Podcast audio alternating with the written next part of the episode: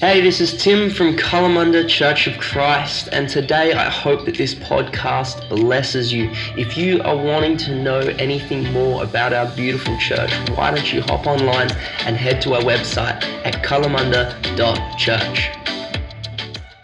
Too strange for you. I hope it's not. But if it is, I want to say to you that the, the power of the gospel the, the gospel is still powerful today than it has ever been.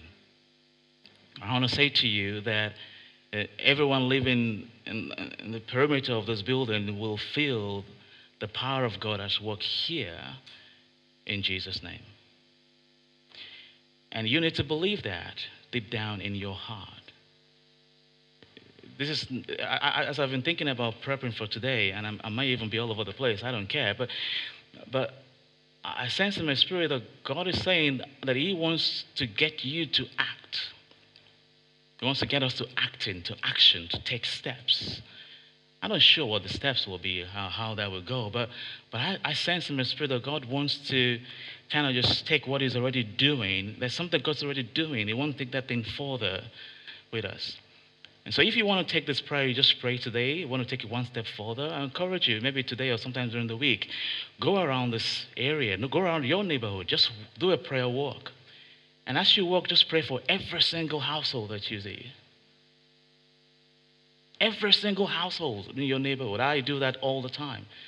I go for two hours of it in my neighborhood, and I pray for every single house as I walk past their house. Every single one of them. And I pray for them all the time trusting God for that family, that home, that person. We need to take authority in the name of Jesus. Your kingdom come, your will be done on earth as it is in heaven. We need to stop feeling sorry for ourselves as a church. God is still on the throne.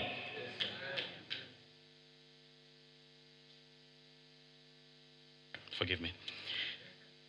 I don't want to get too excited.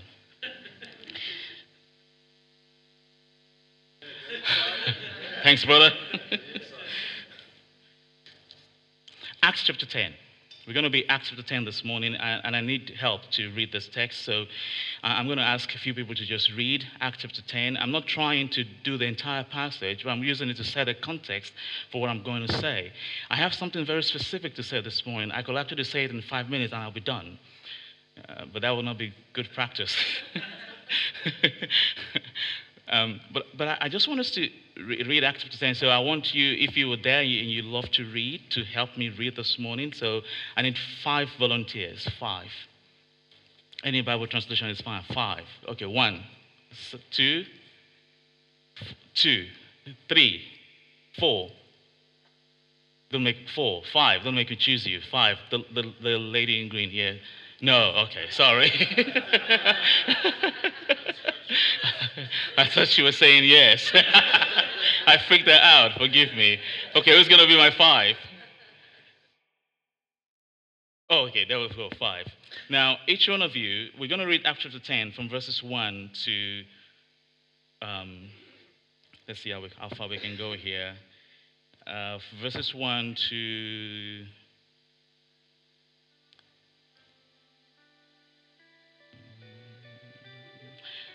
Let's go to 33.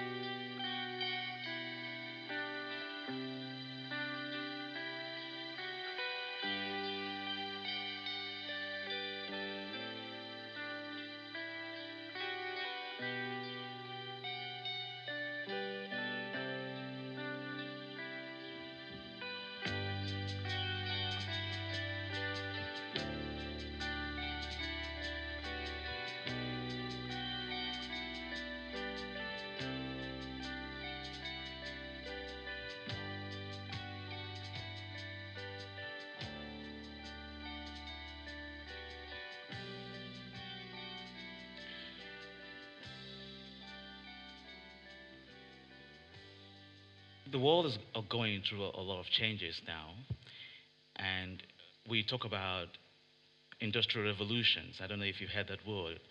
We are in the fourth industrial revolution, as they say, talk about it in history, uh, economics, and, and things like that. They talk about the fourth industrial revolution.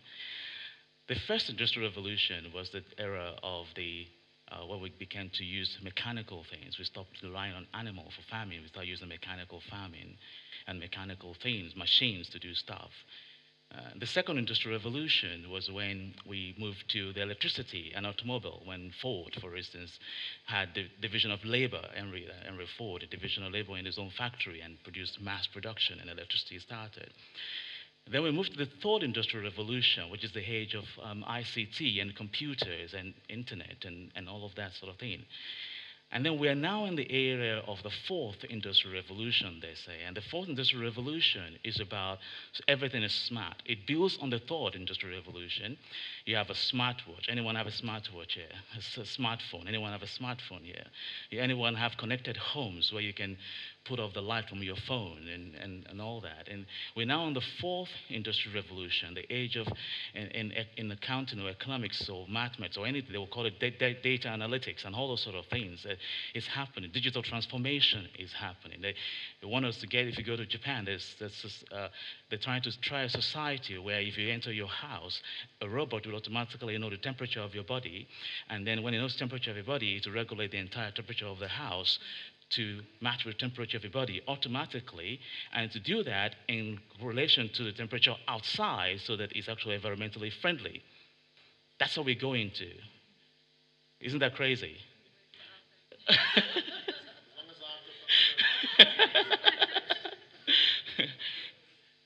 Society goes through changes and goes through different eras and different changes as we transition through world. And each of this transition, industries, each of this industrial revolution require us to change the way we think, require us to change the way we live, require us to change our paradigms, our thinking. In fact, if we don't change our thinking and change the way we live, we will not be able to fully adapt and fully step and live in the reality of this new world that we are talking about. Is that not so? Is that not so? I mean, it's, it's, it's, um, my, my age-old example is, there, is a, it's BlackBerry and an iPhone when they asked BlackBerry to change into a, into a screen, um, touchscreen phone, and the guys at BlackBerry said no one will ever use a touchscreen phone. They completely missed it, didn't they? Everybody's using this uh, uh, uh, a touchscreen. Whoever things that it all has to be the spots, even though now I crave for BlackBerry if, if they come back because I still want a tactile thing, but you know. But still, you get what I'm trying to say. And I think that's the way God works with us. And I actually think that's the way God wired entire humanity, that we are a changing species that adapt to the environment and keep changing and keep evolving. God has never made us to be static. We are, culture is never static. Culture is always changing. And life is always changing. And every time something new is about to happen, and every time we move into a new era, mindsets and paradigms always need to change. You feel me? Always need to change. Up to now in the book of Acts, everything that's been happening from Acts chapter 1, chapter 9, it's all about the Jews coming to faith. The 3,000 people that, that, that, that, gave their life to Christ in, in Acts chapter 4 were all Jews. I mean, maybe a few Gentiles, I don't know. But, but majority of things that has been happening were all around the Jews. But in Acts chapter 10, something was about to happen. Everybody say that with me. Something is about to happen. Say that. Come on, come on, come on, come on, guys. Let's go, let's go. Something is about to happen. Yeah. Something was about to happen in Acts chapter 10. And, and for that thing to happen, God needed to do something for that thing to happen. God was about to graft the entire Gentile nation into the household of faith so that there would be no longer Jews or Gentiles, but all one followers of Jesus. God was about to bring the, the, the exclusivity of the Jews to an end and bring humanity together as one. But something needed to change for that to happen. Do you all know where I'm going with this already? I hope you do. See, I want to focus on Peter in this story. And I'm, i just want to focus on Peter I'm not trying to do the entire thing. I, want, I read it so that we can have a context of the story, but I want to focus on Peter specifically. Because Peter is the one who needed to do the changing, not Cornelius. Cornelius was already ready. Bible speaks of Cornelius as a righteous man, a centurion, which means that he was a commander of 100 soldiers. He was already ready. Bible says that he, he is a man who was always praying to God and also a man who was always generous and giving to the poor. So he was already doing the things that Jewish people do. He already believed in the Jewish God. But he didn't have a personal relationship with this Jewish God. But he was ready. Everybody say ready. He was ready. He was ready to receive what God was already going to do. The angel came to him and said, Oh, your prayers have been answered. Now send word to Joppa, to Simon. And now he actually listened to God without actually getting all the details. So go and call for Simon. He didn't ask, What's Simon going to tell me? What's Simon going to do? Why should I send for Simon? Who is this Simon of Teva? He's a military man. Military people do like to get some, you know, anyway. But he didn't do that. He just sent words. So, so but Peter needed to do a change. So, so, Peter needed something needed to happen in Peter's mind. And he says Peter in the afternoon around three o'clock when they were supposed to pray. He was hungry. They were cooking. So the combination of hunger and food and prayer all mixed together sent Peter into a trance. Maybe the smell of the food was so good he couldn't even wait. Who knows? But then he, he, began to see something. So he saw all these animals, clean and unclean, and God says, Eat, kill, and eat. And he said, No, I have never done that before. I have never touched unclean things. I will never have to do it. Peter is, is saying to, to, to this angel, to this person speaking to him, I have never questioned this custom. I've just always believed it.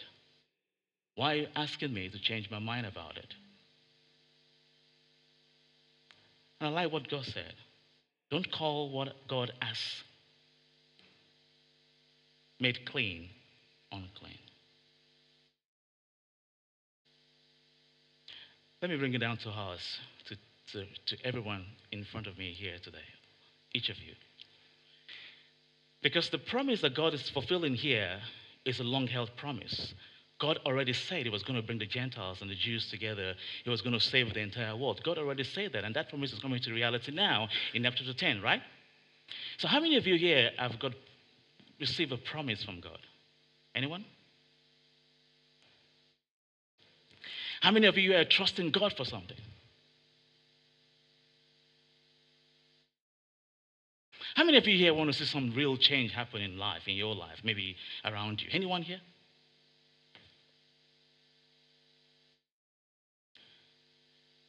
What if I say to you, because I'm going through the same journey now, so I'm not, I'm not better than you. I'm going through the same journey in my life now. My head is spinning sometimes during the week. What if I say to you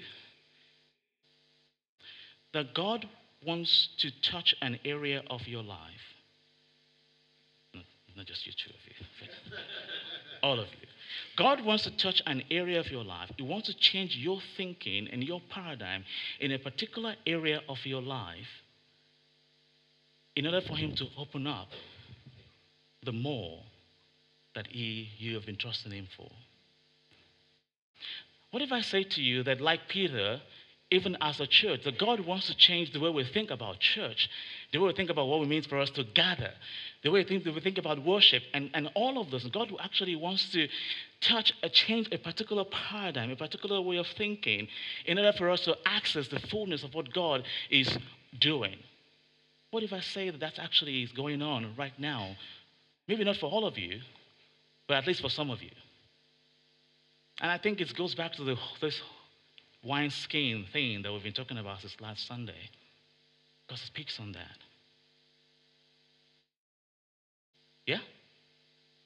Anyone still with me? I want to pick up something that Miles did a couple of weeks ago when he was talking about authentic, about church. He talked about a seed. Do you remember the picture he put on the screen? A seed. And he says that a seed has the potential to do everything that it needed to do. Right? But can I say to you that I want to take that, that, that thought, I want to take it further. And in taking that thought further, I say to you that a seed needs a context. Every seed needs a context. A seed without a context is just a seed. It's just a seed. All potential are just hidden inside it. It needs a context for it to flourish. Yeah? You are the context for the seed of God's word. God was God sows the seed of his word into your life, and you are the context. And a context can only go, a seed can only flourish as good as the context is. Yeah? Take the best of seeds in the world and put them in the wrong context. It dies, doesn't it? It doesn't flourish. You are the context for the seed of God's word. God wants to sow his word into your life. But in order to do that, so you can flourish, but in order to do that, God wants to expand and widen your scope of reasoning, widen your thinking, widen your capacity, widen your paradigm, so you can actually receive what he's doing. Because he can never go beyond what you already know. Are you with me? But you are also the seed that God sows in another context to open things up to the glory of his name. In the same way that Peter had to receive God and widen his own paradigm and then God sent him to, to, to the centurion, to Cornelius. And in Cornelius, he opened up the gospel. And in doing so, Cornelius, his whole household, and the entire Gentile nation, including you and I, came into the body of faith. Why? Because Peter opened up to God, changed his thinking about a small thing, not so small. And I believe that for the potential that God has put in this church to unpack and unfold, look, what, what if there's one area that God wants to challenge us in so that when we shift our thinking in that area, He opens up more of His blessing to us? What could that, what if that is the reality of what's going on here? Are you still with me? I like that prayer about submitting things to God and bringing it to God. I'm bringing it to God. I think this is an aspect of that.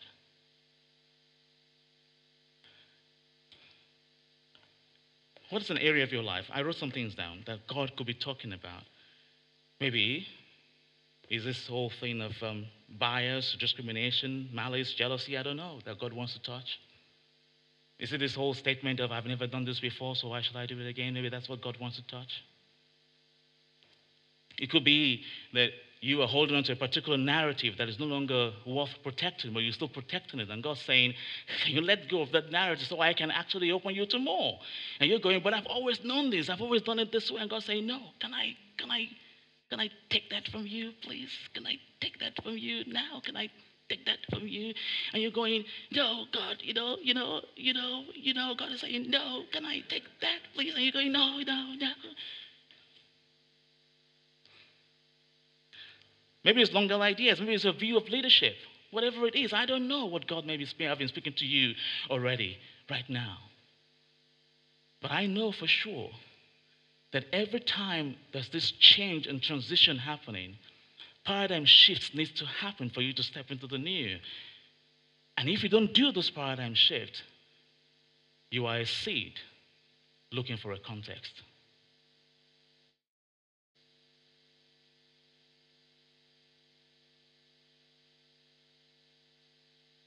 You're a seed looking for a context. And you just keep going round and round. When a seed finds a context that makes it flourish, my goodness, what can happen is more than amazing. We want to be a church that is a context for all kinds of seeds. Do we not? Small seed, big seed, powerful seed, not so powerful seed, all kinds of seed. That they can find this place a place of flourishing. That they can find this place a place of growth. How does God position his people for growth? It takes an area of your life, it zooms in on it, works on it, change your thinking in alignment with His Word, in alignment with His promise. And when that change is complete, it releases the unthinkable. No one can stop when God is on the move.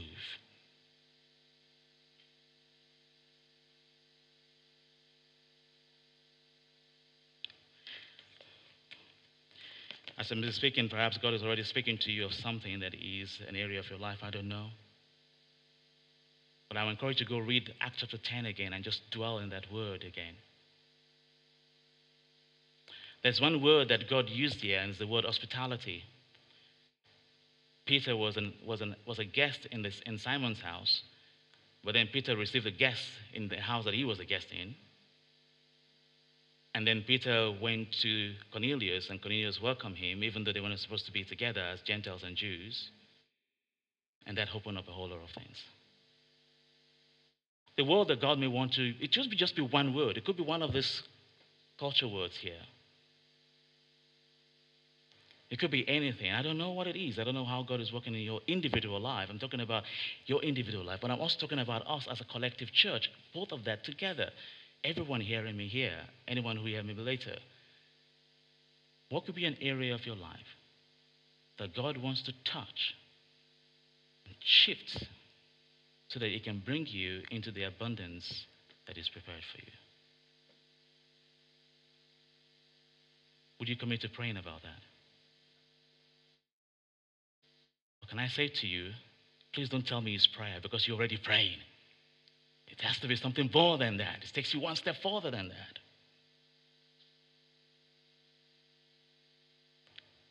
Amen?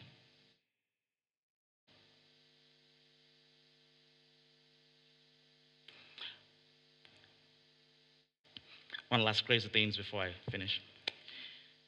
If you're here and you already thinking of something now, and you want us to pray for you, Maybe there's a word, something already that you're thinking about already. Some of you, you're going to have to dwell on this. This is not the kind of talk that you hear and you go away thinking, oh, good talk. You have to actually dwell on it. But if you're here, there's already something stirring in you, and you say, Can you pray for me? We would like to pray for you right now. Because I think it's a time that God wants to get things going. So if you're here like that, we would like to pray for you right now. Right now. So, can I ask all eyes bowed, all eyes closed? If you are here like that and you think God is already doing something, or you're already sensing a word, or whatever it is, I don't know.